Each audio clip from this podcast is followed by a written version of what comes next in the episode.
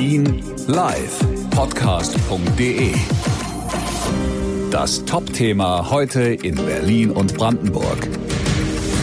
Ich bin Ralf Gulke. Guten Abend. Schon nächste Woche soll in den USA die Genehmigung beantragt werden. Der Corona-Impfstoff der deutschen Firma BioNTech und ihres US-Partners Pfizer ist nach Firmenangaben zu über 90 Prozent wirksam. Das hätten klinische Tests ergeben, teilten beide Unternehmen mit.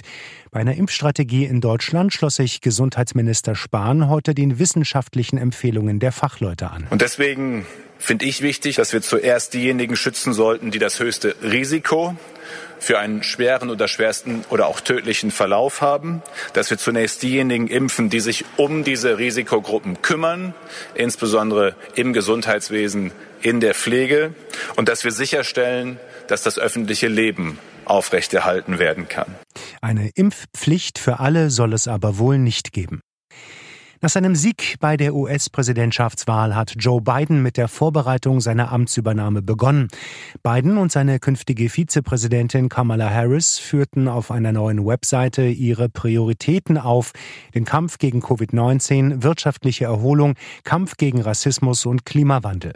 Kanzlerin Merkel gratulierte Biden und Harris zu ihrem Wahlsieg. Die Vereinigten Staaten von Amerika und Deutschland als Teil der Europäischen Union müssen zusammenstehen Seite an Seite in der schweren Prüfung der Corona-Pandemie, Seite an Seite im Kampf gegen die Erderwärmung, im Kampf gegen den Terrorismus, Seite an Seite für eine offene Weltwirtschaft und freien Handel.